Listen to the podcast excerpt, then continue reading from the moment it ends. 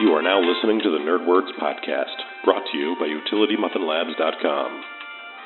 If you know your party's extension, please dial it now. Press 1 for customer service. Press 2 for podcasts. Press 3 to check on an order. Press 4 to eat. I don't know what the weather's like, uh, what it's been like for you there, but it's been like yesterday was 90 degrees here, so, um, Yeah. which makes no fucking sense. I mean, I mean, it, do, it does because climate change. Yeah, But yeah, but it doesn't make any sense from the fact that it's October. yeah, as long as it's gets kind of chilly when the leaves actually start turning more, that'll be nice. Yeah, hopefully. If you would just reduce the number of planets it takes to keep you alive, and millions millions of others dead, we'd be okay.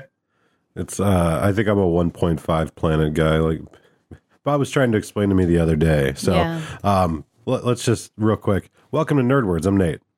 And I'm Bob. So, anyways, Bob was trying to explain to me the other day about like your carbon footprint Right. and like how many Earths you are. Oh, and I'm Rachel. You're Right, I'm listening. Yeah, yeah. We're we're joined by Rachel. We're not just talking to like uh, Yeah. some random voice. Anyway, Um, carbon footprint. yeah. uh, Anyways, it bears no no further conversation. It's just Bob said he was like one and a half Earths, and I was like, I don't understand what that means, and I actually still don't. So, um, I'd love to hear more about your your many Earth theory. What I am going to do is I'm going to throw you the link Ooh, so that you too you too can know. Yeah. Little little self education. ooh. Nice. Sorry. We know what I want to hear about? Yeah, Star Wars. Star Wars. because I listened to Nerd uh, to 25 Years of Vampire the Masquerade, and I, like many other listeners, was promised to hear about Bob's experience playing the Star Wars game. Oh yeah, shit. I forgot about that. That's what I want to hear about. All right. So, So, real quick, the link I just sent you, Nate. And did you want it, Rachel? Or do you already know about all that stuff? Uh, I don't know about all that stuff, so please feel free to send it to me at your No, leisure. right. I always assume you do. You're like one of the Um, smartest people I know. That so is that is um, flattering, but there are like you could there are literally libraries filled with what I do not know. yeah, but that's that's what smart people say. So you know, it's it's hard to hard to pin down. so uh, For me. the uh, thing that Bob sent me here is uh, just f- just foot- fake it till you make it. footprintcalculator.org. So, all right. Um, if you're listening to this podcast, uh, maybe you're like a normal human being and you're like, what am I going to hear about today? So, here's what we're going to talk about for sure Bob's experience playing Star Wars. We're for sure going to talk about the New World of Darkness documentary. I don't know if Bob's seen it. Uh, on one hand, it's good if he hasn't. On the other hand, it's good if he has. And then um, hopefully we'll have some time to just briefly chat about Henry Rollins because we went and saw Fair. Henry Rollins and it was it was good. Since the last podcast, it was good. Um, yeah. So uh, this is what is this? footprintcalculator.org. And I guess we can then at that point uh, talk about how much hard work we do to uh, pollute the earth. And uh, this will tell us how shitty of a human being we are. So I can't wait. I'm, I'm looking forward to it. So Um, yeah, I guess that calculator has that in common with my extended family, so that's good. so that's that's cool. Um, but Star Wars, I want. So I listened to Twenty Five Years of Vampire Masquerade. It was a great episode. I was I enjoyed your guys' conversation, even though we're we're friends and Nate and I cohabitate. I still listen to every episode because I find you guys just delightful. we're delightful. Thank you very much. And I'm no, I'm not the only one who feels that way. But I was promised on this episode of Nerd Words, I was going to get to hear about Bob and your struggles with staying conscious during a Star Wars RPG. so I would love to hear more about that. So Star Wars has a lengthy character creation process where you get out your little sheets like any game, and then it's usually like here are all the books of where you can play Joe Schmo mechanic or the pilot's assistant or or, you know or the guy who stocks the cargo and and every time like I remember building a character with Nate specifically where I kept shooting him looks where I was like half-hearted rolling dice yeah. So like I wasn't even looking. I was like, I'm just, oh, I just dropped dice, and I guess I got a nine. so here, Here's here- this. Just, here's the question, right? Um, a lot of people are going to have. and it's the it's simultaneously the most important and least important. And that question is, what version of Star Wars were we playing? The one, the one that had the shiny covers. Right. The artwork looked new. Bob just like scrunched up like in the I don't know shrug, but like it was so adorable. Like I feel like you channeled five year old Bob. Like I didn't do it. I don't know. It was very cute. So, uh, uh, those of you that are deep into this gaming world will know that there's a couple of different versions of Star Wars. Well, as it turns out, we don't know which version we played and don't care. We, oh, So- we played the version where I had to get the Ninja Caltrop kit. It had the different colored, like triangle, octagon shapes. You know, like really, they wanted me to understand what it is to do uh, any form of geometry. So, you definitely needed a lot of D4s. And then they said, look in the book to reference the symbols you roll versus the symbols you don't, because numbers are hard. so they want us to do this different way to do it. And I was like, okay, I'm all about it. So I pick up dice I roll, and you tell me when it's good, and you tell me when it's bad. They're like, yeah. So why don't you just narrate it then? if I don't know what I'm rolling, and and you won't know the, or you just pick up and drop dice to tell me if it's good or bad. Right. Just He read me didn't a like book. that much. So who who w- w- is this is your like regular Saturday night gaming group? And someone was like, "Oh, I got the Star Wars RPG. Let's play." I love the guy to death. He's like family. It's Sean John, uh, Sean Johnson. But I, I throw him under the bus with love because he knew it. Yeah. He literally looked at everybody and said, "I really love Star Wars. I'm gonna run it for you and Bob. You're gonna play." And I was like, "Am I now?"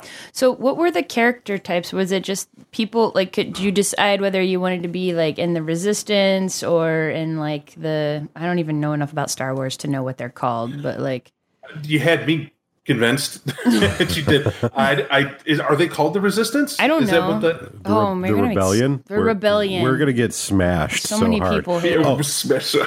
It's okay though. Um, this is not a Star Wars So, were, group. were you on the Darth Vader side or were you on the Luke No, Skywalker I was banned side? from the Darth Vader side. I uh, Were you the I said I wasn't gonna play the game if I couldn't play some type of Jedi. okay, And okay. I, but I don't want to be a Jedi. They're like, So "What do you you- mean Jedi are boring?" And I find them stupid. I don't, I don't want to be. Well, and that that's the thing I really want to touch base on here about real quick because the game that Bob is talking about, I didn't play in because I had played in a game before with Bob that somebody else ran, and a Star Wars game? it was a Star Wars game, and I don't know why, but there seems to be two worlds of thought in the Star Wars gaming community. One is you can play the cool Jedi and you could play the cool Sith like you would in a video game. And then there's everybody who runs the game who wants you to play, like Bob was saying, the fucking mechanic or the guy who pushes the cart onto the spaceship and like turn that into a role playing game, right? And it's like, I, the only reason I sat down here is because I want to play a, a fan, like a high fantasy, you know, in space type of character. I want to play the badass with the sword who fights the other badass with the sword, Right, right? yeah. That's the whole point. And the first time we played, uh, our friend who ran it, I'm sorry. I'm just trying to like wrap my head around a role playing game where you're playing like a guy pushing a cart of gears, Right. and how that's like how that's fun for anybody. like you have to be so deep into Star Wars that that is what's fun for right, you. right, You know, you, you, Hand me the fizzy gidget That's so we like- can fix this star drive thing. that's like the, the the Star Trek version of being like the ensign who works in stellar cartography and never talks to the bridge crew. Like who wants to? Only super nerds want to do that because they've done everything else. Right, You have to get really deep into the minutia for that to be fun. So I'm sorry. Please continue. no, th- but that's absolutely spot on. So I just want to make sure I'm right. Is stellar cartography star mapping? Yeah, that that's how it breaks down. But uh, so um, in some uh, on the TV show, stellar cartography is like a room with like some um, you know like computer boards and and it's it's not that big a deal. But in Star Trek Generations, it's like a whole room that looks like a planetarium. It's very cool, and Data has a mental meltdown. But anyway, let's go back to what we were talking about before. So, um, and again, I don't, I don't know if this is typical of the Star Wars gaming community, but this is definitely what it seemed like for me. It it, it seemed it seems very much like hey, you exist in a world full of like unique Jedi and and Sith, but there's only like three or four of them, so you can't play one. And and I I was like, well, I don't want to play this stupid game then. If I can't Right. have a fucking lightsaber, I don't want to play this game. Like nobody So- like here's here's what you'd want to play, right? You'd want to play like Princess Leia, like post uh um post uh Return of the Jedi, like where she's a badass. Uh, or you'd want to play Luke Skywalker, or you'd want to play Darth Vader, or you'd want to play a badass bounty hunter, right? Like I'm Boba Fett. That's what I'll play. No, no, you you could play the guy that built Boba Fett's ship. why would I want to do that? Well, because eventually you'll get to be the guy who also flies a ship that Boba Fett flies. Like it, it was just ridiculous. But I was like, all right, I'm gonna go along for the ride with Bob. Right? I, I'm not into Star Wars. I'm not into Star Wars gaming, but I'm into gaming. I'm into dice rolling. I'm into fantasy. So I'll go along for the ride. So of course, Bob and I, we sit down at the table to play this game. And we're like two mechanic brothers, right? Or something like that. And Right, we we rolled it, and I distinctly remember him saying, "Well, well, Nate, you're a mechanic, but that's not your real job." And Bob, you scored something in the engine room, but that's not your real job. And because immediately we both must have rolled our eyes at the same time. like we're down the main. Okay, sure. And he's like, "No, no, no, no, no, guys. Here's what it really is." He, he like, I don't remember if he texted us or just showed us in the book. I scored some assassin, right. And Nate was a bona fide bounty hunter, and we were hiding. So I was like, okay, Oh, okay. That makes sense. So we're we're hiding from some unknown thing. We can get behind that. Well, immediately, me and Nate were like, "Well, what we're going to do is, is uh, we're not only hiding, our parents were nefarious. That's what goes on. Like they're dead, and we're we're running from that rep because it's the only thing that made sense. Because you know we wanted to we wanted a closure, right? We wanted a story that said we've been running, and this is why we've been running because of this. hmm And uh, Steve was like, "Great. What else?" And I was like, "What do you mean? What else? Like, I we don't know the world. I have no idea. What I, like this? This is what we got." And it was like, "Okay, so you guys are uh, like didn't even say the age. It was just obligatory. Right. You're We, we were just there. We've been killing a long time. you're just the guys, and like you're you're here's these layers of villainy, but like also now go sweep the engine room. Okay. And so Nate's idea of sweep the engine room, which is what cracked me up. he's fi- he's figuring out the weaknesses of the ship Okay. and how to blow it up. That's his thing. I knew he was going to do that. So what I'm doing is socializing with everybody on board. So I knew who to play off of each other when this goes south because we knew eventually we're going to be mid-flight Mhm. and someone's going to figure out who we are. So we need to make sure that we're prepared for that. He's like, "All right, guys, but slow down. We don't want you to kill the other players. They're supposed to be your buddies." Like, we're just getting insurance. that just makes sense. We're on the run. We don't know them. Some weird alien, like they're all aliens, and they're and they're on here. We don't we don't know them. We don't know how they communicate, and we have to learn. And everyone's picking all these strange creatures to play. I'm like, all right, we'll get behind it. And I remember the first night being the biggest struggle. Oh, so you played this multiple nights. Yeah. Oh, yeah. yeah. This first game we Oh, so played, this was we like a played campaign. couple of times. Okay, yeah. I was in for a pound. You know, I was like, okay, this is the game we're playing now. I'll play this. But we'll skip to the hot point. So hot point number one, Nate stole the explosives Mhm. on board. Took them all. And he made them into what, what you would do, like these super grenades or whatever they were. And uh, he had them on him and he kept them. And someone asked where they went. And I said, Oh, I took all the dangerous stuff and I flushed it out of the, the airlock. And it's like, Why? Oh, because clearly we don't want that to mess us up. I don't know anything about maintenance. I know Nate does, so I'm covering for my brother. And they're like, Well, no, that makes sense, but you got to understand, don't do that. And then one of them was like force sensitive or whatever, like a couple of them. Yeah. I didn't really fully understand that, but they like knew that we were no good. Like just knew. Like you guys are sticking together, you're no good. We're like, all right, do something about it. And they're like, well, no. And I was like, and that's why you lose. Like if you know we're bad and whatever, and you have that party talk and we agree that the party will stay together, we haven't done anything wrong yet. All right, sure. Yeah. We're just we're just kind of nefarious, but like for no particular. We, So do the rest of the people at the table in the game know you two are kind of like trying to infiltrate or do like honestly, like moles or whatever? I don't know. Like, I don't actually know what we were trying to infiltrate for.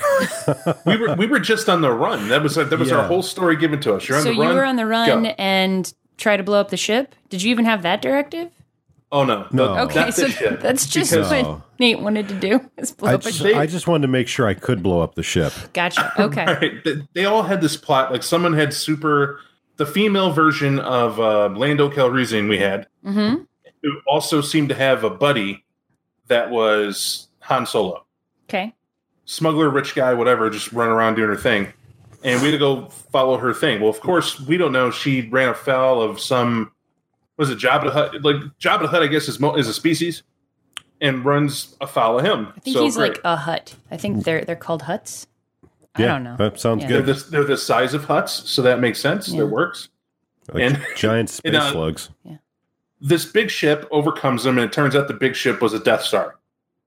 Like we came out of light speed, and, and I don't know if Nate, you remember that we got captured. Yeah. And as we're being pulled in, Nate's like, "Well, they're dead," and he just said it randomly. And Nate deadpanned it, and yes, he was like, "Oh, you're not going to be able to damage this." He's like, "Okay, well, we'll get on board." When Well- we get on board, So wait, w- um, let's get into minutia here for a moment. It was was it a Death Star like the planet, or was it like a Star Destroyer, like a big giant ship? that's what it was—a Star Destroyer. yeah, yeah, yeah. Because because that's gonna people are gonna be like, well, oh, I what's was- a what's a Death Star do? Oh, there's only one. I was It's- yeah, I was down. kind of like, oh, is there more than one in this game? Like, okay. Yeah, calm down. Yeah, So Star Star Destroyer. My bad. My yeah, bad. Yeah, we get on board and immediately I feel this presence and I discover I'm force sensitive and I chuckle. Oh. And he's like, Why? He's like, You could have just told me I was force sensitive. I mean, is this like I caught a disease? like I like I didn't know I had this until I came and encountered somebody who had it Right. more far advanced. Is it like herpes? Yeah. like is it It- like it- a cold it- sore? It just shows up when you're stressed I, out. th- I think it is. Been in the sun too long? I, I think that I think that they're called midichlorians, and I think I think it is like a disease. It's like a thing like bugs that get into your body, and they turn you into uh, psychic knight.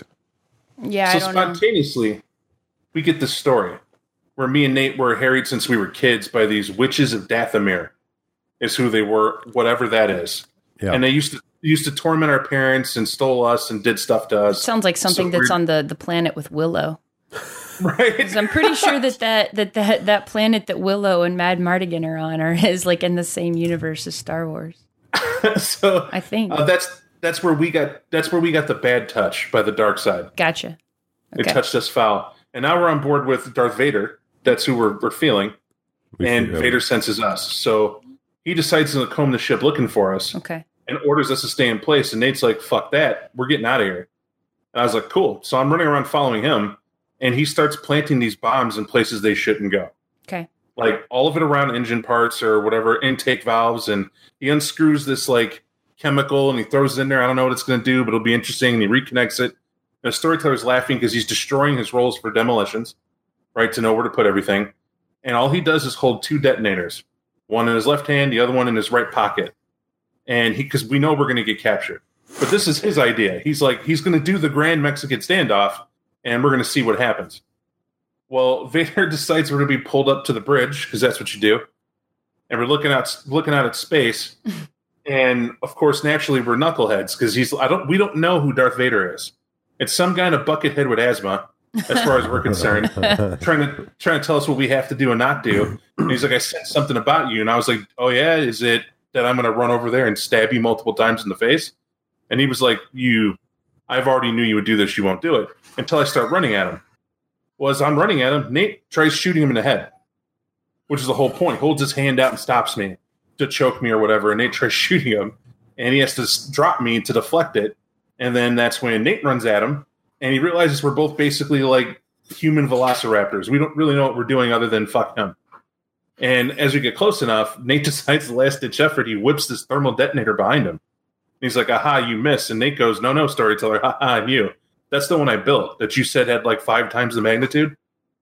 Mhm. Oh, so Vader had to turn around and tried to trap it, and it blows a hole in. Everyone's getting sucked out of orbit until the emergency shutters drop, as he described it. But Vader was one of the people that got sucked out. Okay. So it, it shuts, and we're like, well, there's that. And we look at him, and he's like, you know, he's afraid. He's like, what are you guys doing in this game? Like, you can't, you can't be doing this. And Nate goes, you think that's bad? And Nate pushes both buttons to blow everything he did. So Now- you guys just like kamikazed that game? Like you killed Darth Vader and then blew yourselves up? Well, why we why he pushed the buttons is because Nate somehow sensed that Vader's in the outside of the ship, Yeah. and he was walking on. He goes, "Oh well, why don't you Jedi this?"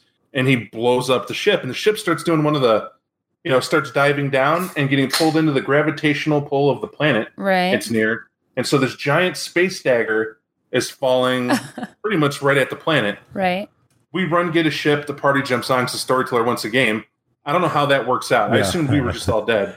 And we get on board this plane and we're flying to the planet. I was like, it doesn't make any sense. And Nick pulls a gun. He goes, Don't go to the planet because it's not going to last. It's like, What do you mean? He goes, I know what happens when a comet hits Earth. It's not the size of Earth, but it hits, and what happens? That planet's fucked. Yeah, yeah. We're yeah. now throwing a bigger device than any sort of little comet would hit at this planet. It's not going to make it. So we're going elsewhere. And he's and he ended the game. He was like, "Well, that type of mentality is like we didn't have anything to go on. Yeah, he was like, "Oh, you just killed a planet, and like Darth Vader lived because I storytell. You know, I I, I made a game master call, and he got a, he got an escape pod and got away. But you just killed a planet. you killed a planet with a ship. So I don't really know where to go from here." And I was like, "What are you talking about?" I was like, "Because because I'm sorry, like." You you you were like you guys are like the villains like you you you get away but you're you're okay with the party like I had no problem running with the party but it was like you got to realize um we're we're the bad guys I don't know who that guy is but he seems like a really bad guy but fuck him I'm smarter He's he's Uncle Touchy. You, So- you told us we were fine with everybody until Uncle Touchy came out and said, "I'm going to take you both and do things to make you Right. ours." So- we're like, "Nah."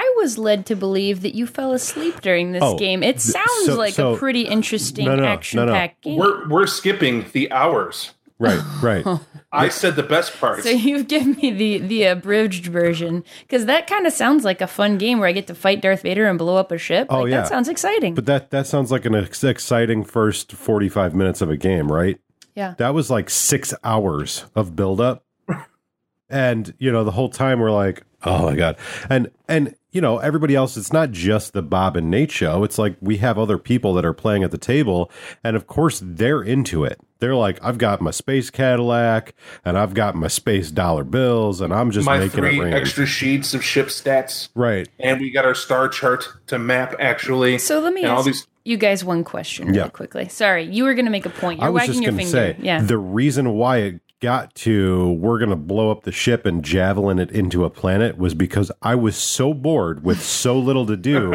I was like, I'm going to learn and figure out how to to basically arm this spaceship to make it self destruct into a like and and you know of course our game master was like oh yeah okay well you're i mean you're a smart guy you're great at this uh make these rolls and these rolls and these rolls and he's like oh yeah you do it great but he didn't anticipate that i was like i'm gonna kamikaze this ship and i'm gonna kill everyone So, Meanwhile, okay, let, me- let, let me let me ask my question then, Yeah. and you kind of answered it without realizing it. Um, and I want you guys to like really like look deep within yourselves and reflect. Are you guys just assholes? Like, were you spoiling everyone else's fun? no we're not just we're not just assholes here's here's the thing. I really, I'm not trying to be a jerk by asking that, but it kind of sounds like you had a room full of people having a good time, and you two were like, "I'm bored. I'm let's blow shit up." Here's what happened. Yeah. And here's distinctly what happened. It said, Bob, we want you, Nate's going to play Star Wars. We need you too. And Nate laughed and walked out of the room. and, and Nate said, I'll only play if you convince Bob. And I said, fuck that. I'm not playing Star Wars. You guys can come and sit in my living room on Saturday and play Star Wars. Have fun. Enjoy it. You don't want me there. I am not interested. I don't want to play. Five people. Oh, you got to play. You got to play. It's fun. We'll make it fun. You've never played with us. You'll know what's fun. No, I, I know what's going to happen. I'm going to get bored and I'm gonna like I don't I don't like it. I like lightsabers. I like the Force. I hate Jedi. So unless that criteria is met, I want nothing to do with it. Okay. And if that is so no Jedi, but you want the Force and you want you want lightsabers. that's right. So So See, Bob- 'cause So the Sith. mistake. Okay, so you wanted to play like the bad guys. You didn't play the Sith. I don't see the Sith as bad. Okay, all right. I, I, That's that's it's the crux of the problem. I read the Sith code. They had me read all the Sith books. Like, why are they the bad guy? okay, You know, right. they're they're one side that wants the world or the galaxy to be one way. You're the other side that wants the galaxy to be your way. I'm on Team Sith. They Okay. make sense. Makes sense. I mean, I can, I can, I can appreciate that. I can respect it. So, how much of this this long game over several sessions do you think? Like, what percentage do you think you fell asleep during? Ballpark. Uh, at least two hours per game. wow. but here, here's the thing. and you're not like a shift worker. You're not a guy that has like, you know, um, narcolepsy. it was that boring. It was mid sentence and more than one time. That because we're, I'm trying to hold. It, it'd be like me talking to a conference of people who have doctorates in like biochemical engineering, and they're like, "Hey, Bob, come have dinner." And as I'm sitting there, they're talking shop. They're going back and forth. And they mention like atmosphere once or twice. Well, I know that word, so I'm part of it. So I get to, so I get to wade in a little bit. Yeah. And then they're like, Bob, what do you think of biothermonuclear devices? And I'm like, I couldn't tell you one thing about it other than there's nuclear involved. Yeah. And and there's life because you mentioned bio. yeah, or, Somewhere in there, or that's they, it. They go, they go. Hey, uh, here's a bag of grenades. Why don't you figure out how they work for you? so, but here's the thing: as as um, boring as this game had it, uh, its tendencies to be, all in all, it wasn't a terrible game. Like uh, everybody, like we didn't fuck up everybody's fun. Um, unfortunately, I think in a lot of ways, like people had to adapt because, like a lot of a lot of gamers, period, they're good to just kind of chill and deal with the minutia, right? And and deal with like bookkeeping. Like a lot of people like that, and that's okay. It's not it's not a big deal, but we had we had a couple of things. We had a storyteller or a game master rather who knew the world really well but was kind of uh, middling as far as like his game mastering capabilities were concerned. And it's okay. He was able to keep up right? We throw him curveballs and he was able to go uh okay for the most part. Um, and then the players we were playing i think they were just along you know they they were having fun. They were just along for the ride and you know doing their thing. But it got to the point where to a certain degree our game master was he understood we were bored and so like the ante kept like raising and like it kept going and he was like all right well this is the game that i'm running now like I've got these international or not even what is the right word inter Galactic. Intergalactic. intergalactic intergalactic terrorists who are who have like m- million credit bounties on their heads Interstellar might be better. And and but she asked if we're assholes. I want to say this actively. We went into it, both Nate and I saying this is any game where players in. Whatever the pace, whatever the people, the the lights on them. We always get the spotlight. We always do. So it's like do what we can to engage them in what we do. So most of the time, me and Nate are like, we don't, you know, like we literally role played. So you're a pilot. What's what goes into that? right mm-hmm. And you'd be like, well, I pilot the ship. Well, that's cool. Like, we're from a backwater planet. We don't really know what a ship is. Let me give you the tour. Okay. So he walks around and tells us everything about the ship. Cool. Nate jots down notes of where to blow shit up. just playing his just playing his character, right? right Right. And when we get into it, it's like, oh, so you like had a mom and a dad and that stuff? Well, I didn't think that far ahead. And you can watch where the players like, well, I didn't. Well, yeah, I we, suppose. I mean, oh, was it a good life? Because we don't know what that is. He's like, really? Yeah, we just don't know. I mean, what's it like to be, you know, know that you're safe every night when you go to sleep? Is that cool? He's like, why? Well, what sparked, sparked it was because when Nate sleeps, I don't, but I don't leave him when he's asleep, and vice versa. We we take guard posts because we've we don't know what Dathomir witches are, but we assume it wasn't good. and, and maybe we had to survive. And some part of the survival was, well, if I became this assassin, uh, to me, that's a violent kid who learned to do what he could just to survive and to keep his brother alive. Well, he turned into a bounty hunter. He must have learned to shoot a lot of shit and blow shit up and hurt a lot of people. So we're like, well, we're just going to make this like role play antics on the side, but make an effort to get along with these good people and maybe find a reason to hang out with them. And we loosely found a reason, which is they had nobody to protect them. Mhm. You know, just wasn't wasn't there. Oh, sorry, the one hidden Jedi who kept giving us the stink eye. There was Right. a hidden Jedi. right One Jedi every time just kept looking at us like, you know, you guys, I could sense a- what you're going to turn into. Is that a lightsaber in your pocket, or Or you is it- just? Um, so we we get to play in this game, and eventually, like over the course of I would say like three or four game sessions, um, you know, the game master's like, "All right, well, I don't know what else to do from here. I don't know where to go from here because this really veered off from like where I was try like uh, the game I was going to run is done. I don't know what the hell's happening." And we were like, "Okay," but at the end of it, I was like, "I'm not." I'm not into Star Wars as a game. I don't have any interest to play.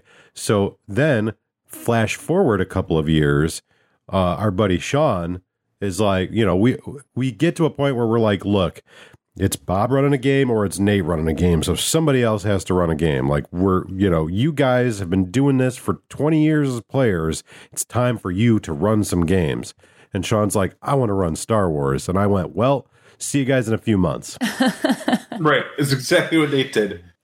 It's, he looked, Sean looked right at me. He goes, Well, Bob, I'm going to run a game for you, and you're going to love it. Sean, I'm not. It's Star Wars, buddy. He goes, It's a new system, new rules, new dice. You're going to love it. I didn't love it. Yeah. And I, and I didn't love it because off the bat, there was like out of game. There's because we have super nerd friends for Star Wars. hmm And they went, Bob, what are you playing? I'm going to play, Rachel, you can guess it. Something with a lightsaber Right. that has the force that isn't a Jedi. Right. And so the pro Jedi's in the room almost had their little warrior braids on and were just like, you can't live up to the code of the Jedi. And I was like, mm, no human could. He's like, yes, they could. No, they couldn't. You'd have to be an alien to get this code and make it stick. He was like, why? Humans have emotions. We're complex. We're three dimensional. You can have discipline. Uh, many, many, the martial arts have proven that you can have discipline and power and control. That's doable. But when you tell me that if I go to intervene on something trying to kill someone and I go to make it neutral, like just stop the violence from happening, that the moment I'm like, okay, cool, that's done, but I don't punish anybody, that that's wrong of me to intervene in the first place. Like I never should have done it. And that was the argument. And they were just, you know, arguing to argue. And I was like, any game where I'm arguing before I've even made the character, Right. I don't want to fucking play. Right. I, I just don't. Yeah. And, and and I had to play. So this game, we go to our buddy Phil's house. Oh yeah, we go to my buddy Phil's house. And this game, I was narcoleptic Right? because it's read the rules and they're all different. Took some Than even when I NyQuil played before it started. Oh, it was bad. And so I'm sitting there with Melissa, and she's like, "I'm gonna play this, and I'm from this planet. And I read all this." I'm like, oh, that's no, no, babe. I'll just just roll the dice, pick them up, and drop. Oh yeah, just here are my stats. So no, I was just stop it, just stop it. I was like, hey, I'm sorry, I fell asleep, Sean. You know, my bad. He goes, I'm in the middle of talking to you about what your character, bro. It's not your fault. It's just you described I was on a ship and how cool the inside of a ship. Man, I once spent an entire week of game sessions because we had to stellar travel from point A to point I don't give a fuck so to go to some stellar space station. So this is an inside joke, and I will let Nathan explain it if he wants to. But it sounds like to Bob playing Star Wars RPG is much like Rachel eating one of her Rachel protein pancakes. Like Oh. just immediately puts you to sleep. so let me tell you real quick. Um, uh, you know, Rachel does a lot of like athletics and working out, and we're we're kind of like on this regimented, you know, uh, fasting thing, and uh, so she comes home one day and she's got this big tub of protein powder, Yeah. and I'm like, what the hell is that? And she's like, "Oh, it's my protein powder. You know, it's kind of like a meal replacement thing." And uh, and I'm like, "Is eating too much work? Like, what is like what the hell's going? Like, you, she's like, "Yeah, you know, sometimes you know I'm at work and you know I'm, I just want to like get the protein real quick because I need it, but I don't you know I don't have time to like have a meal." And I'm like, "All right, cool. You know, whatever. That's fine." so I like to experiment in the kitchen. one day I'm like I'm I'm I'm smelling like what smells like chocolate French toast, right?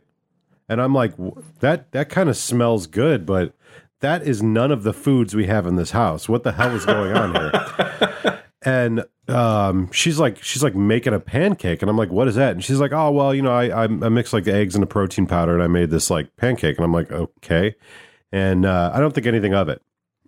And then like but I put on top of it peanut butter and blueberries. right, so So that's so she- good. she's it's got like, like a 500 calorie protein packed meal with just enough carbs. So it's it's a pretty good post workout meal, but it's also like if I'm really really hungry, it's it definitely fills me up. Yeah. So. she's got like she it looks like she's making pancakes. And I'm like, what the hell is this? but it's it's eggs and it's protein powder. It's egg whites and protein powder. Yeah. And and I'm like, It's so okay, stupid. that's I I guess the logic is, you know, uh, that makes sense. Hey, so she eats this this protein pancake with the with like the blueberries and the peanut butter on top. And then like 15 minutes later, she's unconscious on the couch. She's just like sawing logs, and, And I'm it wasn't just one time this happened. It's like every single time Yeah, I've eaten one yeah. of these, I pass out. so of course I think the first time it's a fluke, right? She's just you know she's tired, she had a long day, you know, oh it's it's hard work, and then the second time she's like fully clothed and like there's three bites of pancake still on the plate, and she's like in an awkward snoring position on the couch, and I'm like, okay, You passed out eating this pancake? I mean, it's very filling. Uh, it's like all the blood leaves my brain and probably my extremities and just goes straight to my stomach. and and and I'm like, I I know what's happening here because there's been many nights, m- you know, for many years where I would just get like twenty five dollars worth of Chinese food and pass the fuck out immediately after eating it. And I'm like, I'm like, hold up. I don't know what's happening here, but it's something not good. like you've gone from nourishment to narcolepsy in in a protein pancake. So we need to rethink this. Yeah. he was like generally concerned. He's like, I think you might be eating too much protein. I was like, I was like, I don't know what's going on. I mean, it's delightful though. I mean, it is. It feels. It's a very deep, rich sleep. Like I can hear things happening in the room around me, but I do not care to respond to them at all.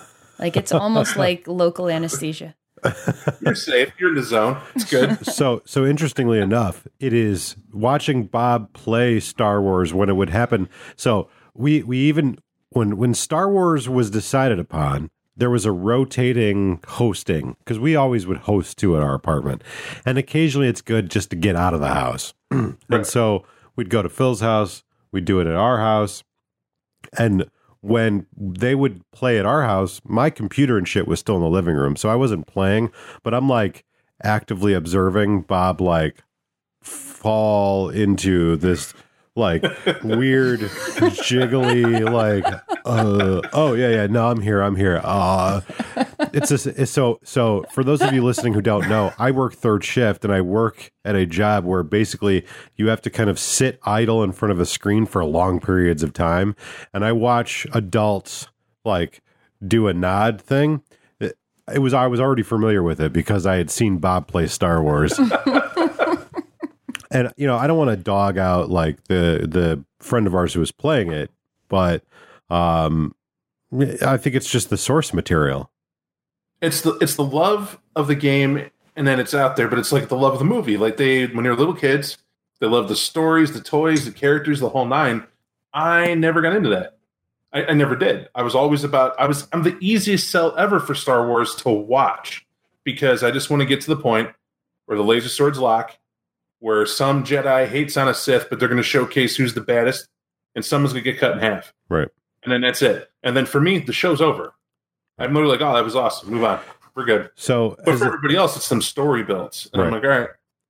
So, for as an example, um, one of the uh, the worlds that that I'm most into, um, and I've I've mentioned a couple of times in this podcast, I'm into the Dark Tower, which is like a Stephen King like it's a series of like seven or eight books, and uh, it's a really cool world, and it's a world that I enjoy, but um, somebody made like a homebrew game and it's a pretty legit homebrew game with like lots of rules and stuff. And when i first heard about it i was like oh i'm so excited about this. This is this will be I'll like be able to take my friends through this world and da da da da. And after reading it I, I had to stop and i had to go what do i enjoy about these books? Is it the world? Yeah it's cool right? But that's scenery. What i enjoy about it are the characters that are in the world. So I enjoy like the main character and like the villain, like perhaps a Luke Skywalker and a Darth Vader, right? Those are that's like the world is just scenery. Like you you can't you have to make good characters to make your game enjoyable and you have to make me want to play these characters. And unfortunately for Star Wars it's hamstrung in the same way that like the Dark Tower series is hamstrung. The main character is a guy who's a he's called a gunslinger right like that says something in and of its title like a Jedi or like the Sith right like those are titles that you're like oh I got to play those mm-hmm. It's not just the world. And and the problem that I found was like, how am I going to make this world entertaining for people who aren't a gunslinger, right? Right. Because if I make them a gunslinger, I have to change the dynamic of the world. Instead of there only being one gunslinger and then just a bunch of other people, now I have to make it more gunslingers and there's just like the the world's less entertaining. It's like the with Star Wars like you can't you the moment you're like I've got there's a thousand Jedi. Well now suddenly the world's a different dynamic. And what what was entertaining about those movies was there's two uniquely distinct characters that nobody else in the world is like, and they mm-hmm. have to fight. Yeah. Right. So it's entertaining for two and a half hours, but how do you make a long lasting game out of it? Well, I'll be interested when I eventually read and start running the Star Trek game, how you think it compares. Because, I mean, I don't know anything about the Star Wars game, but Star Trek Adventures, it's like you kind of pick. You pick like an alien race or a human that you want to be, and then sort of like what your rank and specialization would be within Starfleet, Right. and then you have you know your group within that, you know the the players or whatever, and and you can kind of operate on a ship, and you can be higher level like bridge level players, or you can all be ensigns fresh out of the academy. But the idea is that you're all working together, and you all have different Yeah. specialties, and so. I, I I see where you're coming from, but it's like I don't love the world of Star Trek. I'm not really at my core a science fiction person. I'm more of a fantasy person, but I really love the characters in Star Trek Right. and the interactions they have and like the the cultural aspects and the political conversations and the, the shows that are had. And that's what I really like about it. Yeah. So I feel like because there's not there's uh, obviously each show has a captain or each show has like a, a focal point character right like a main character but i feel like you i'm interested to see how that game goes i have i have some reservations because i'm kind of like i don't know if i really care enough about the world that star trek takes place in to run this game but i really want to give it a shot Can I ask you a quick question just as a clarification? Hmm. Are there any magical psychic knights in that game? no Okay. Then then you have a leg up. okay That's But there, but there is a Q. Is that a race? uh, that is a race yeah that is a race it's not um something that a player would ever be able to play but yeah Makes sense. It is a race. Yeah, they're very um, they're like omnipotent almost. and and I'll, I'll admit I'm a I'm a I'm a fa Trekkie. Yeah. I've, I like I liked watching the series quite a bit. Deep Space Nine, but original Star Trek. Oh, I just got some shit today online because someone posted a meme about Deep Space Nine and Cheers. Like some some you know oh Deep Space Nine isn't Cheers, and then Chris Chris. Uh, our our friend, your our mutual friend Chris, tagged me in it on Facebook, and I was like, "Is the implication here that it was like Deep Space Nine is just Cheers in space?" I was like, "Is the implication that Cheers was bad?" Because I thought it was really good, but also no, like Star Deep Space Nine isn't Cheers in space. Like I get that it's a joke because it was like it was like a picture of Picard and then like a speech bubble saying like Deep Space Nine is just Cheers in space. And I'm like, you guys realize like I don't know, like I, I got the joke, but I was just like, mm, I feel Cheers like I- was a great show. yeah. I enjoy the Borg. I guess it's Cheers if the Borg come in and Yeah. you know devour the world. I could see like if you were to make like a correlation between the Boston Red Sox and the New York Yankees, like a, some kind of rivalry coming in, you know, like a Yankees fans coming into the Cheers bar because wasn't that like the big thing? Like uh, Ted Danson's character was like a former Red Sox baseball player, and Yeah. that was like one of the main. That's that's probably Yeah. deeper into the lore of Cheers than anyone that I know has ever gotten. So, but yeah, probably. everyone everyone knows their name but me. That's I just I know wa- Norm. Watched Yeah, watched a everybody lot knows of Norm. Yeah, Norm. Eh, Norm. I just I the only reason I know Cheers is because um I guess my my grandparents and my mom enjoyed watching it when I was younger and I was the type of kid that anytime I learned a new fact, I'd come home and push up my imaginary non-existent glasses at the time on my nose and I'd be like did you know that blah blah blah blah blah and blah blah blah blah blah? And i just like start lifting listing off all the facts i had learned that day and my mom i guess the character cliff clavin who was the mailman on cheers he was kind of like a well actually of the show and he'd come in with all these facts and everything and that was kind of like his shtick and my mom started calling me little cliff clavin which i only really understood in my teen years watching reruns of cheers so anyway nobody cares that's just a little, little tidbit about me. Little Um, Cliff Clavin. I mean, that could that's a it's something to live up to. He has It's big not- shoes to fill. It's not the worst nickname I've ever had. It's not what's best. what, what is the worst nickname you've ever had? Oh, I No. could, I could, I could indulge you. I'm sure. Um, but yeah. Anyway, cheers. So, um, yeah. So Bob uh, likes to sleep through Star Wars, um, and and I uh, want to emphasize here that the second game I refused to play based solely on the experience I had in the first game. But I definitely, if if you walk into my home or you, uh, you know, you invite me and I've got time, I'll play any game. Right? Like I'm not necessarily the guy who's like, I only play vampire. For a while, I was for sure. That's all I played. I was like, I don't play anything else but this. But like, I just like gaming, right? I just like the experiences with people. But in that, you have to be able to captivate my attention with the world or with like the character. Like, I have to be cool enough. Like, nobody plays Dungeons and Dragons to play the squire.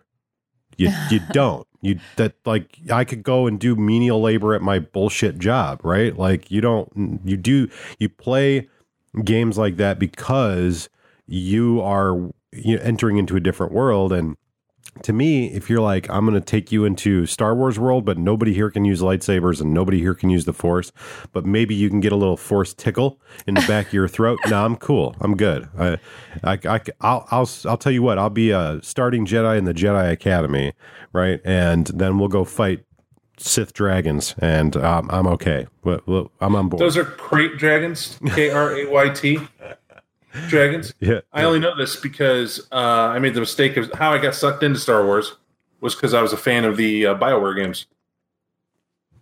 oh yeah, so, yeah. Like Bioware uh, made them soon. the um, what the Knights hell of the Old Republic. yeah, yeah. Oh, I heard that was a fun game. I've never Played It was a blast. Yeah. With like great interactions and character choices matter and all that cool dialogue, you know, to continue the story based on how you play. Yeah, mm-hmm And uh, but there's there's krayt dragons you go to fight to kill to take their little things, gems to turn them into lightsabers, different Oh. color ones. I, I never played a Knights of the Old Republic game, but I watched them be played uh, on a number of occasions, and they looked very good and entertaining. So it was like, you know, I'm not anti Star Wars per se.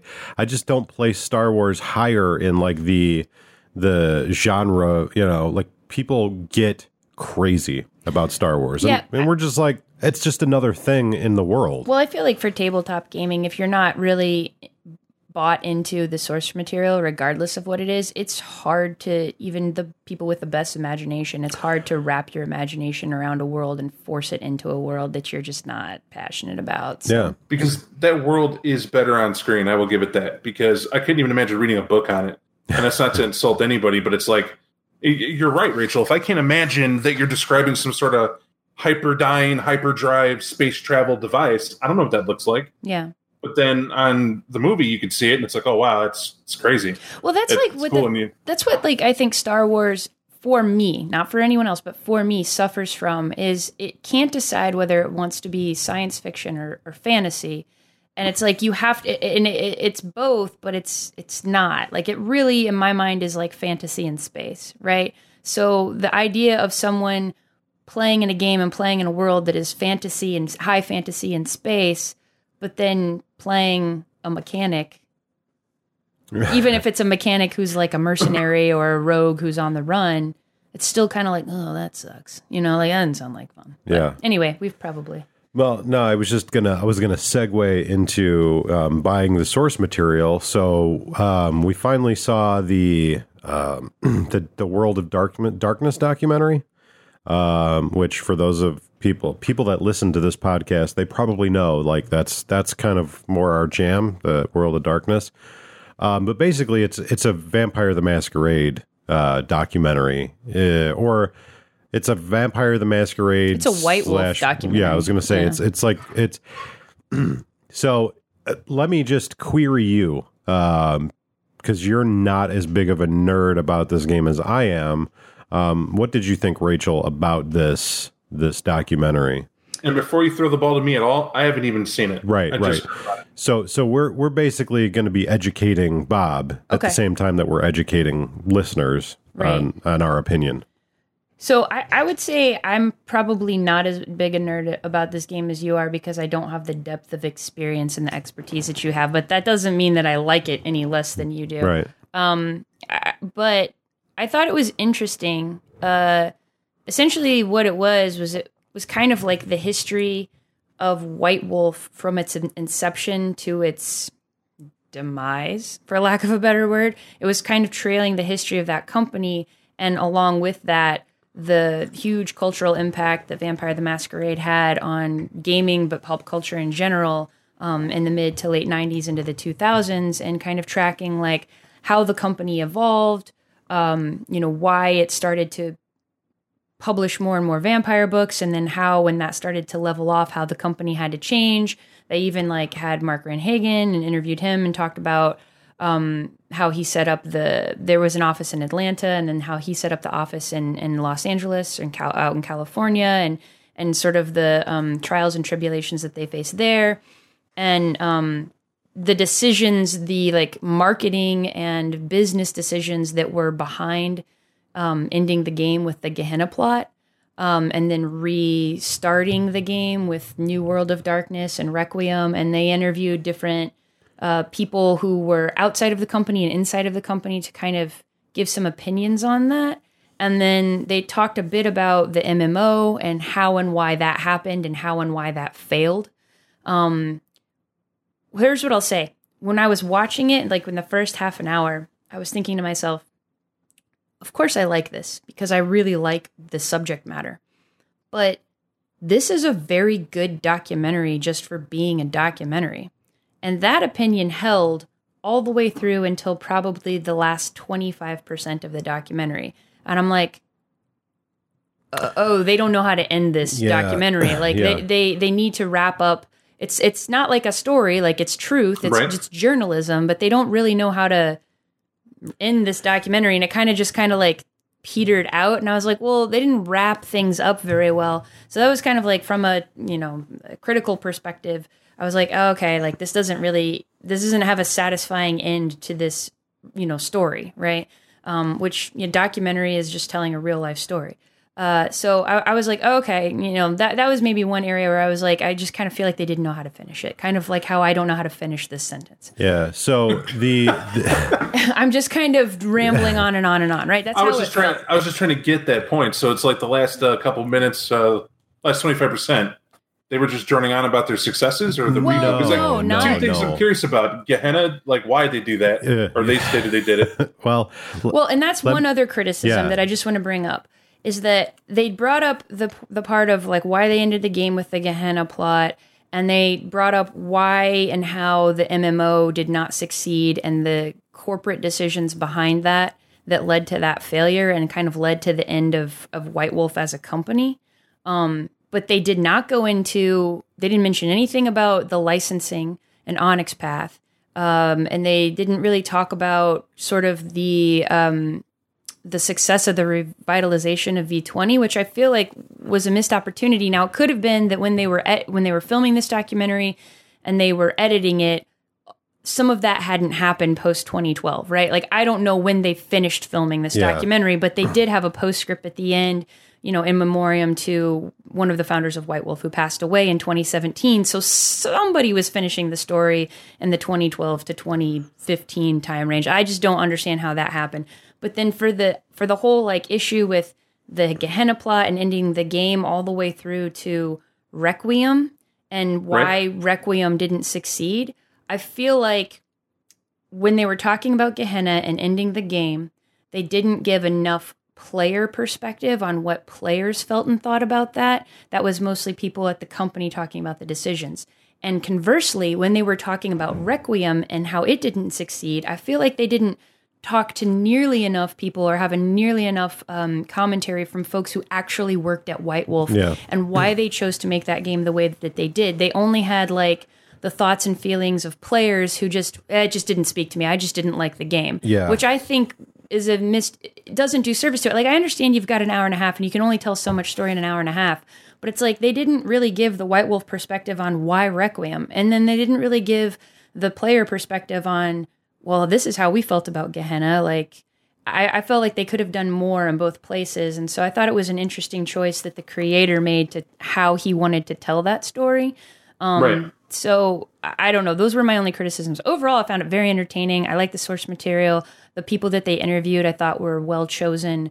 Um, obviously, a a lot of the visuals and graphics were very interesting. They had this cool timeline kind of throughout that like showed sales, total sales of book volume, and they also added in a lot of like cultural perspective of what was going on in the time outside of the game that both influenced the game and how the game influenced popular culture. And they talked a bit about how like some things in the game and some of the artwork were a bit of ripoffs, like you know the the visuals in Blade kind of being stolen from um, uh, Tim Tim Bradstreet, Bradstreet's yeah. artwork and and things like that. And then sort of how basically all of the first Underworld movie was a bit of a ripoff from the whole entire world of darkness. And they talked a bit about that lawsuit.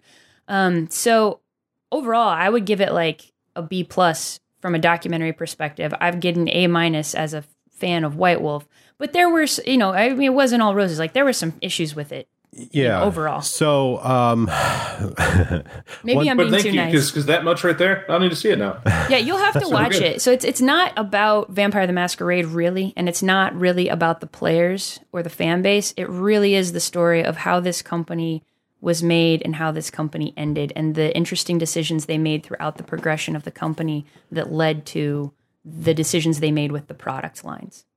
Yeah. So, so something that a couple of things that I noticed about this. Um, first and foremost, I would like to say that um, what this documentary did uh, prove to me was that when we go LARPing, we need to step our costume game the hell up, right?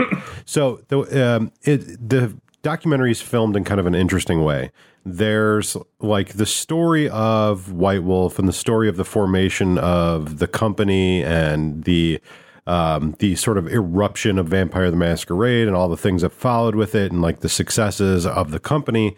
And then on the other half, it's um, people that are players, um, like getting their perspective and and like what LARPing or gaming means to them. And it, you know, we know Vampire the Masquerade is kind of like two games, right? It's the Right. tabletop game and it's the LARP. And so um, you do attract like different types of characters, and they kind of go hand in hand. But the people that are playing it, um, you know, it's it's for us like I, I, I ha- while it's playing and I'm watching this, I'm doing a little bit of like internalization, right? And I'm going, man, like how much uh, of of a of an impact has this game really had on my life? And you know, I'd like to sit back and just go, it's just a stupid game. But the fact is, like, you and I are sitting here and we're friends because of this game. Like, we sure. we have a, a deep relationship. I'm sitting here with Rachel, and Rachel is my girlfriend, and she's my girlfriend because of this game, right? I'm dating somebody from England Right. because of this game. I mean, that's and and and you start to go, huh? I need to do a couple of degrees of separation and go, how? What people do I know that I know outside of this game? And you know, the fact of the matter is, like, it's had a big influence. It's a, it's been a major thing, and so I can't in any way go, eh, yeah, the diminish the value. Like gaming in general is awesome, but watching this documentary, it's it's you know it makes you understand, like, oh yeah, it does really have like a huge impact in my life, regardless of whether I saw it or not but we we learn the important parts to me as a as a player of this game is I want to know the story of this company.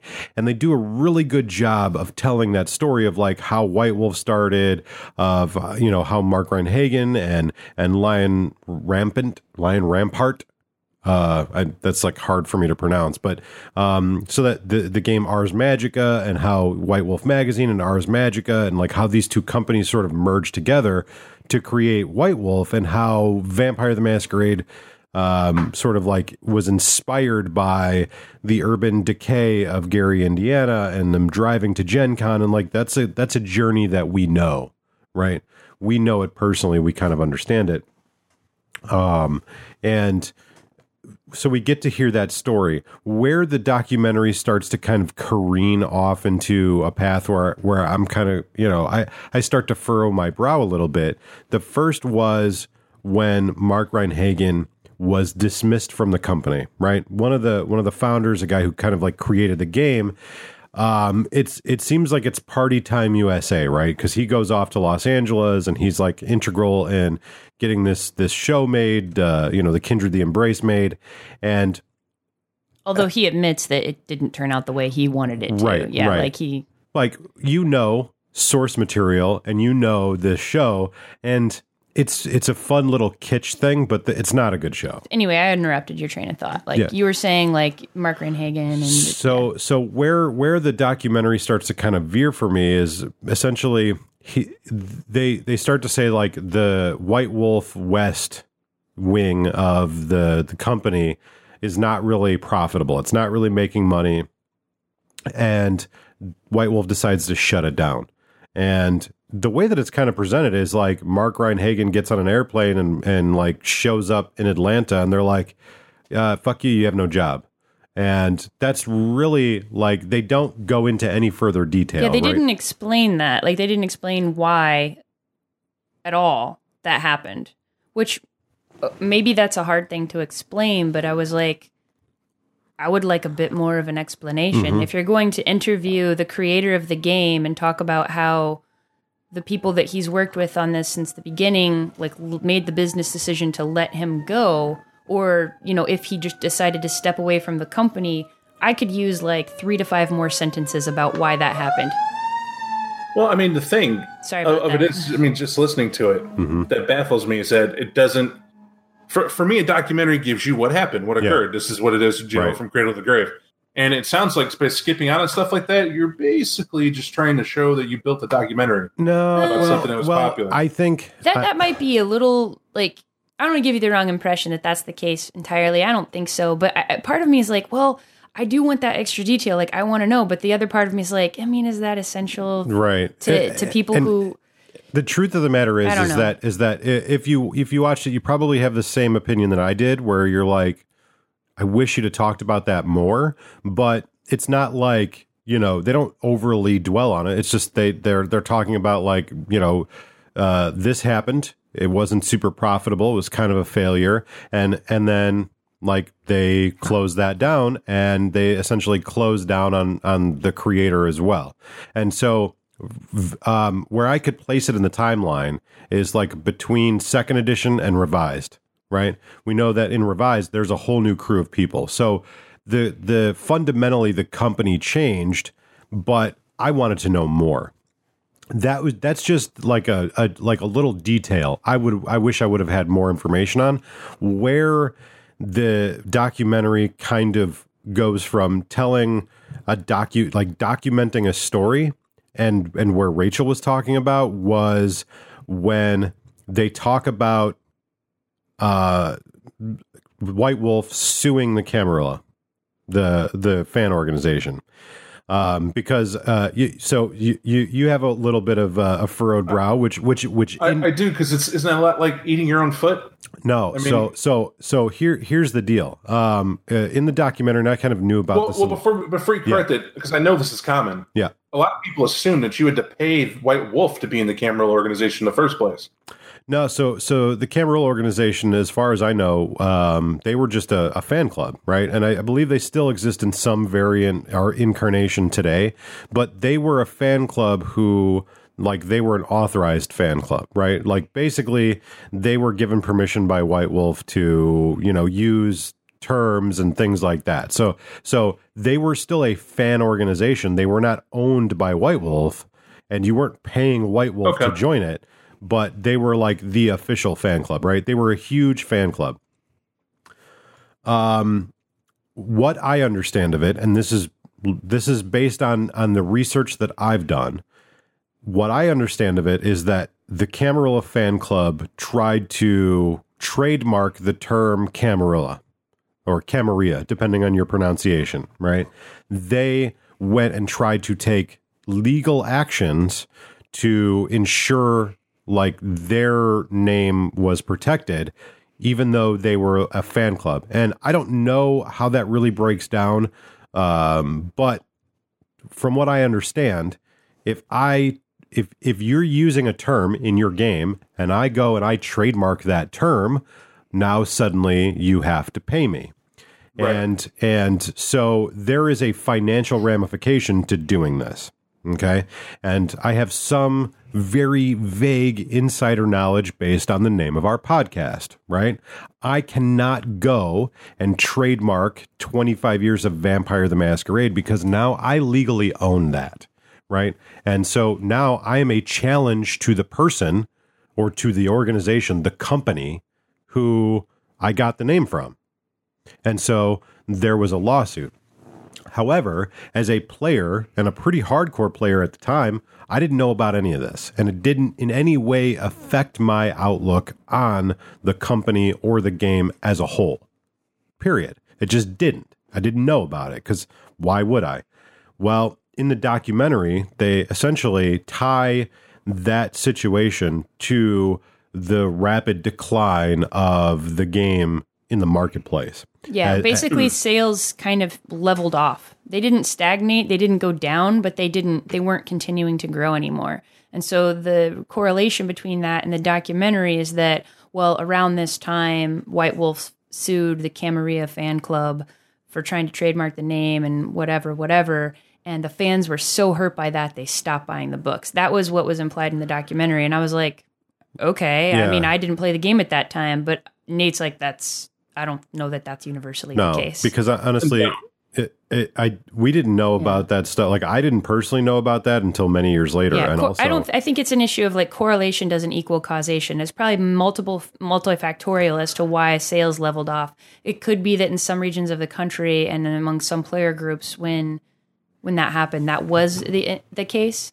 But at the same time, there were a lot of other things going on in the publishing industry. There were a lot of things going on in the gaming industry. You had, you know, a group of players that were starting to age out and get older and have more responsibilities. Perhaps they didn't have time to be investing in playing the game as often. So it could have been White Wolf's fault for not marketing to like continuing to market to a younger audience at this time. You know, it could have been lots of things. So I think Nate's where It could be all those things. it could be all those things. Right. And like Right. where Nate was taking issue was like it makes it sound like the reason the company started to take a downward fall was because of this one lawsuit. right. right this one fan based organization which um, i remember uh, those guys being around and people belonging to it and they i'm almost positive they're the ones who did one of the special cruises you know or hey go to new orleans this year with the cam organization and all Right, that right. and and it's like it's cool do it but it was never one of those things where it was like oh if you weren't them you're not in you know it wasn't like No, Yeah. It so was, let's it was just a fan club and I'm sure that they're like I don't I, I don't know the situation, but it kind of seems like I, I'm sure they didn't assume anything malicious on there, but the legal ramifications it sounded like of, of trying to trademark the name Camarilla is if you do that, then every time White Wolf uses it, they have to pay you. So that's like Right. why it couldn't be a thing. I mean, I don't know. I don't know. Right, Like I could right. be totally It- wrong. I could be It- talking out my but, ass. But, basically, the way that it was presented was it. The way that I interpreted how it was presented was that the maker of the documentary was there were some sour grapes. Like their perception as a documentary maker was that this was a major key in the downfall of the company that that White Wolf like turned around and sued its fans and it wasn't presented in a way that was like here's why this happened they literally just said White Wolf tried to sue the Camarilla organization and they when you're the- protecting your ip that's not it's not a bad thing Right, i mean right. they had to do what they had to do and that's I mean, the thing. They they it's at that point, and we're talking about you know, 15 minutes, 20 minutes before the end of the documentary, um, where you know we're we're like into the decline of White Wolf as a company. It kind of takes a turn, right? The documentary before that, I thought was very documentary. It was very it much was very like, objective. Right. It was very objective. and then as the downfall of the company starts to to come to the forefront, it seems to become very subjective, right? And then they talk about how White Wolf they decide, you know, like we're going to do something very daring. We're going to we're going to go ahead and we're going to end this game and we're going to stop selling it. And you know, it was like that was crazy in the market and you know, people were like, "What? You, what, you why would you do this? This is crazy." And they explained the reason they did that is because sales were not increasing anymore. They were starting to stagger off and potentially even dipping down. And the the company, Like the people at White Wolf, they said, We have made hundreds of books on this topic. We cannot write any more about this topic that isn't going to be getting into the minutia and the deep details in, in each new book and they're like we're, we can't attract new players anymore because they come into this game and they see all of these books published on this game and they get intimidated and they're like i'm i'm i can't i can't get into this it's too Right. much and i think that isn't a good from a business perspective that kind of makes sense And it's very true. Uh, Mm. perfectly makes yeah, sense. and you guys know because you've reviewed all of these books, Right. right? and and I I will say like I don't know that the decision they made to end the game had the outcome they were looking for, but I understand why they made that decision, Right. even if it wasn't a good one. Well, and then so so that part rings true. But then they didn't talk to any players about how players felt about Right, that. I don't think anyway. If they did it, it was so few, it did not make an impact in me, It- a lasting impact. I, in do, my I don't believe that they did. So so then they they talk about how um, there's this new game that White Wolf creates, and you know it's Vampire the Requiem, and essentially they talk about how this new game comes out. So many people buy it. Like you remember, like it did Yep. come out, and people were very excited about it, and it just didn't connect. And that I totally agree with. But then they talk about how um there's like they the, it's it's too much of a game right that's like like they they kind of say it requiem didn't connect with people because it was too stat concerned it was too rules based Too and crunchy. Right. It was too much. There was just too much stats. It was too much of a game. Whereas, like, Vampire the Masquerade was like less concerned about rules. Requiem was overly concerned about rules. And, um, but they didn't, they didn't talk to anybody that made the game or anybody that was responsible for making these this game to talk about their decisions on why they made the rules that they made or made the changes that they made. They basically just said this didn't succeed because it wasn't Vampire the Masquerade. And they didn't talk about like they gave the impression that the game was a total failure because they did mention, rightfully so, that a big indicator that this game isn't going to be as successful as Vampire the Masquerade is because look at all of the core rule books you sold. Like sales spiked when they released that game, but then no one was buying like the supplemental books or the splat books along with it as much as, you know, like the volume of the core book would have projected. And they made that, they kind of then left the story there like, well, the, the game's a total failure. But Right. we all know that that's not true because we know people who've come into this game that started with Requiem, right? Like our friend DJ, Right. I'm pretty sure that's how he got into the game.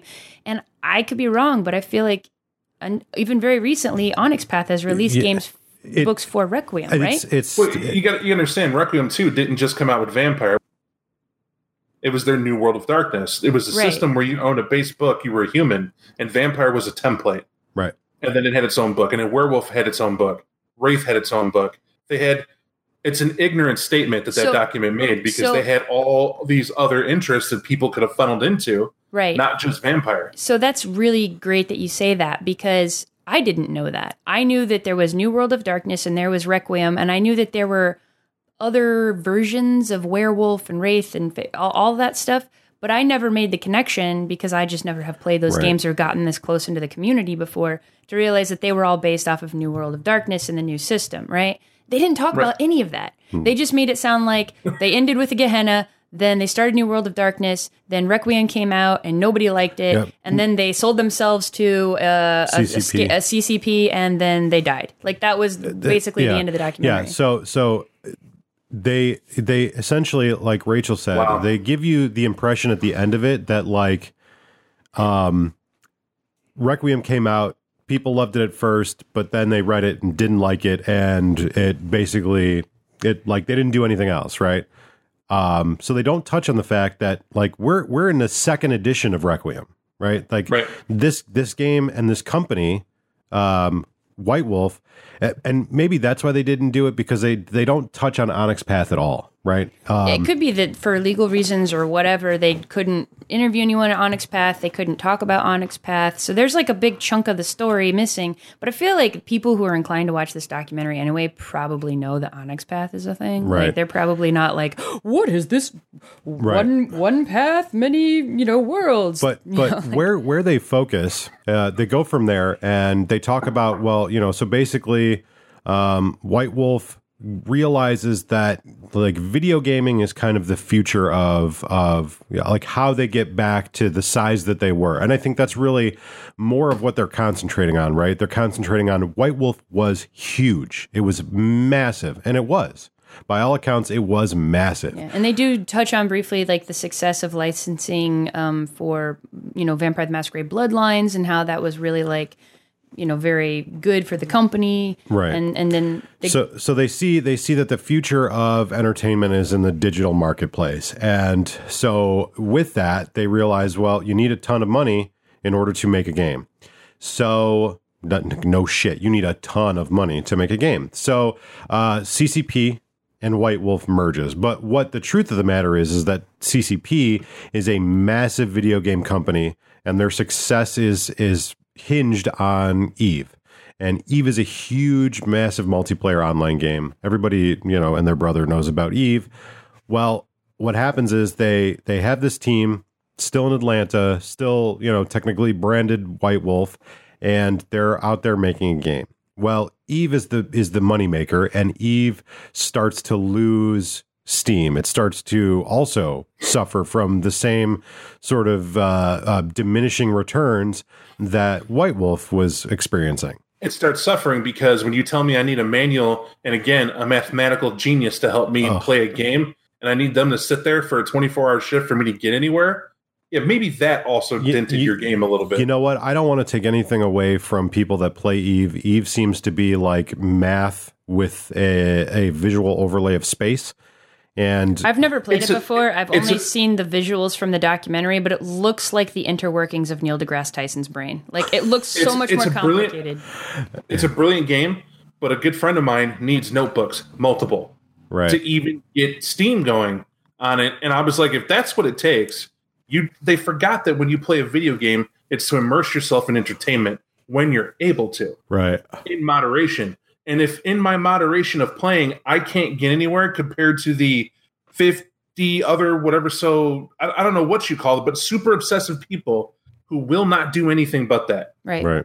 And if that's what it takes to even get anywhere, that's that maybe that's the miss mark. Yeah. yeah. Well, so then essentially Eve starts to kind of have a, a little bit of a decline, and they're like, well, Eve is our moneymaker. So they start pulling resources away from White Wolf. And at this time, they showed some of the visuals from like the the World of Darkness MMO they were building, and it looked fucking cool. Like it looked like I mean I would have probably lost years of my life playing that game if it had ever been made. No joke, it looked awesome. So they start pulling resources away from that to put on Eve, and eventually, like the Atlanta office is just like we don't have people to work on this anymore. And then the CEO of CCP is like, I had to kill the White Wolf project, and so then White Wolf goes away. Right. like essentially white wolf is no longer a thing because now white wolf really wasn't a thing anymore anyway because the quote merger with ccp kind of sounds like the way that that decision was it was a buyout. Yeah. Yeah, yeah, They they bought him out. So I um I don't want to mix um what happened in the documentary with what happened in the real world, but basically, Shouldn't they be the same thing? Yeah, nate i don't understand what you're saying well, no, I don't. What, what, what I'm They saying is, be. what I'm saying is, the documentary ends without giving a lot of additional information. Um, but it was important to note that the oh, I'm sorry, Yeah. I, I I was like, why are you touching my feet? She's touching my feet because we have metal poles in the bottom of our desk, and I keep rubbing my feet against it's them. picking up on my mic really loud sorry i'm not trying to be a like, jerk What the fuck is she? Stop kicking me in the foot. What the hell are you doing? I'm just talking. You're distracting. No, it's me. I'm the dumbass. So thank you. Um, but well, the documentary kind of just ends, right? Mhm. Like that. It's like, wah, wah, sour, sour grapes. It's all you know. It was great. You know, it was great while it lasted. But people still play. Um, but I feel like you know they missed out on, and and again, like Rachel said, I don't know when they finished making the documentary, and I want to establish something. I enjoyed this documentary. I really, really liked it, but it was like at the end they weren't quite sure when to be like, this is the end and it's over and this is the story. Right? It was like you don't know when to put the punctuation on the sentence. yeah Also, that where I was talking about earlier, they had like the character, like the players talking about their characters and and like putting on their costumes and like kind of getting into what the game meant. Yeah, these nice little segues. I, Yeah. I I felt like there was a little bit too much of that. I th- I feel like uh, the last third it kind of like messed up the pacing a little bit, but that's you know that's just like me grousing. That's not It, kind of sounds like because they didn't do their due diligence in looking forward. You know, like you said, they're getting in depth with what was going on with Onyx and everything else. That maybe they ran a budget. I Right? you know it, it could be. with what they had left. It, it could be, but I, I would say I would say that it was ninety percent impartial and ten percent like kind of somebody's perspective, sort of leaning on what the truth was. Like maybe not so much including all of the data, and and maybe just including the data that like made the the story palatable for them, the person making the documentary. And I, I and I don't know, right? I don't I don't want to diminish it because I think what was presented here was a really good. I think you both did a good job displaying what, like, seriously about this documentary. Like, when I watch it, I'm just going to watch it. Not only I already know the opinion I'm going to have, not because it's colored, but it's objective. Well, You're I, not telling me yeah, I feel this way about this. It's like literally like you're going to see this, you're going to see that. Cool. yeah, I would say like everyone should definitely watch it. Pay money to see it because if you love this game and you like love the company and you want to continue to support the growth of this hobby, pay what however much it is to watch it on YouTube or anything else. Like it's fun, it's worth watching, and it's really interesting, especially if you got into this game Bloodlines or after to really understand like the company and the history of the game. I think everyone should see it. Yeah. I really liked it, and I would. I would I would watch it again with someone. Like if someone was like, "Hey, we want to watch this?" Yeah, I would sit down and watch it with you again. I'd be on my phone a lot because I've seen it, but I would watch it again. Yeah, my only annoyance was that um, for whatever reason it wasn't available on Amazon. Like you can you can watch the trailer on Amazon, but it wasn't available there. I actually bought it on YouTube, so um, that's yeah. I, I guess you could probably get it on um, uh, what the hell is the name of that other video streaming service? But anyways, I just looked for I did a Google search, World of Darkness documentary, and it showed me all the different places you can get it on Google Play, you can get it whatever. I bought it on YouTube because you know that's And it wasn't like expensive. yeah. Well, the reason why I bought it on YouTube was because I don't have like an Apple TV. I don't have like a uh, uh, a stick, you know, a thing to plug in an Amazon Fire. Stick or a Roku. Um, I just have the Xbox, and the Xbox has a YouTube app. And I was like, how can I watch this on my TV? Because I can't get it through Amazon. Boom, YouTube. Watched it on the television. It was fantastic. So, anyways, it was a good documentary. And like I said, it really proved to me that I need to step up my costume game because um, we've been going to some slacker ass games. Yeah, I was like, I, I mean, like, I, I think they definitely, you know, it was a documentary, right? They wanted to put like the best face on on the players and the fans, and there were some great costumes, some very beautiful people, both men and women. I think there's some actors in some of the interludes. I think, Yeah. uh, yeah, were they weren't all players, but I was just like, I mean, my experience of LARP is you have people who really get into costuming, and you have people who don't, but for the most part. It's just kind of me and my awkward nerdy friends. It's not all the beautiful people, but there was definitely showing some LARPs that had all the beautiful people. Yeah, I was like, they need to show some like, um, oh man, uh, some like Downers Grove, Illinois, fucking um, sixteen overweight people showing up game because that's uh, that's what a lot of LARPs are. No offense, I mean you know nobody's perfect, but um, we love you. You're not all as beautiful as like these games that happen in New Orleans. Yeah, like, don't feel bad if you don't have like the perfect body. You can still play this Yeah, game, yeah, despite yeah. what the documentary might suggest. Yeah, yeah. What your visual impression uh, aside, uh, it's a very inviting game. So yeah, that that was uh, that was that. So, um, uh, I I would give it a B. I, That's- gi- I give it an A minus. Fair right. enough. Well, um, it's like an hour and a half into the podcast now. So, do you guys want to talk about Henry Rollins a little bit, or do you want to just wrap it up, call it a fucking night? There's not much I could tell you. I do have. I don't know if you guys would do a cut and then I could go back later and you guys talk. No, no, no, no, no, no, no. If you if you have a place to go, we can just wait for later. It's all good. Could wait for it. It's an hour and a half podcast. I think people probably got their fill of us by now. I'm, I'm just saying, uh, I do love Rollins. I even love Rollins stories. So that's that's me. Yeah, I got to eat. Um, so I think, uh, gotta- yeah, I haven't eaten yet. So Then take care of that. Then that's that's that's the priority. yeah. All right. Well, uh, I guess that's it. Um, also, you guys listening, um, if you get the opportunity, um, there's a humble bundle for the Vampire the Masquerade books. Um, I'm going to have a link on our website. Go to Humble Bundle. I believe you can use our screen name, which is VTM25, to also take advantage of it. Get the Humble Bundle. Um, use our link and get you some money. It's available until October 17th. So you have 10 days and you can get some really cool books. You can get some really cool memberships.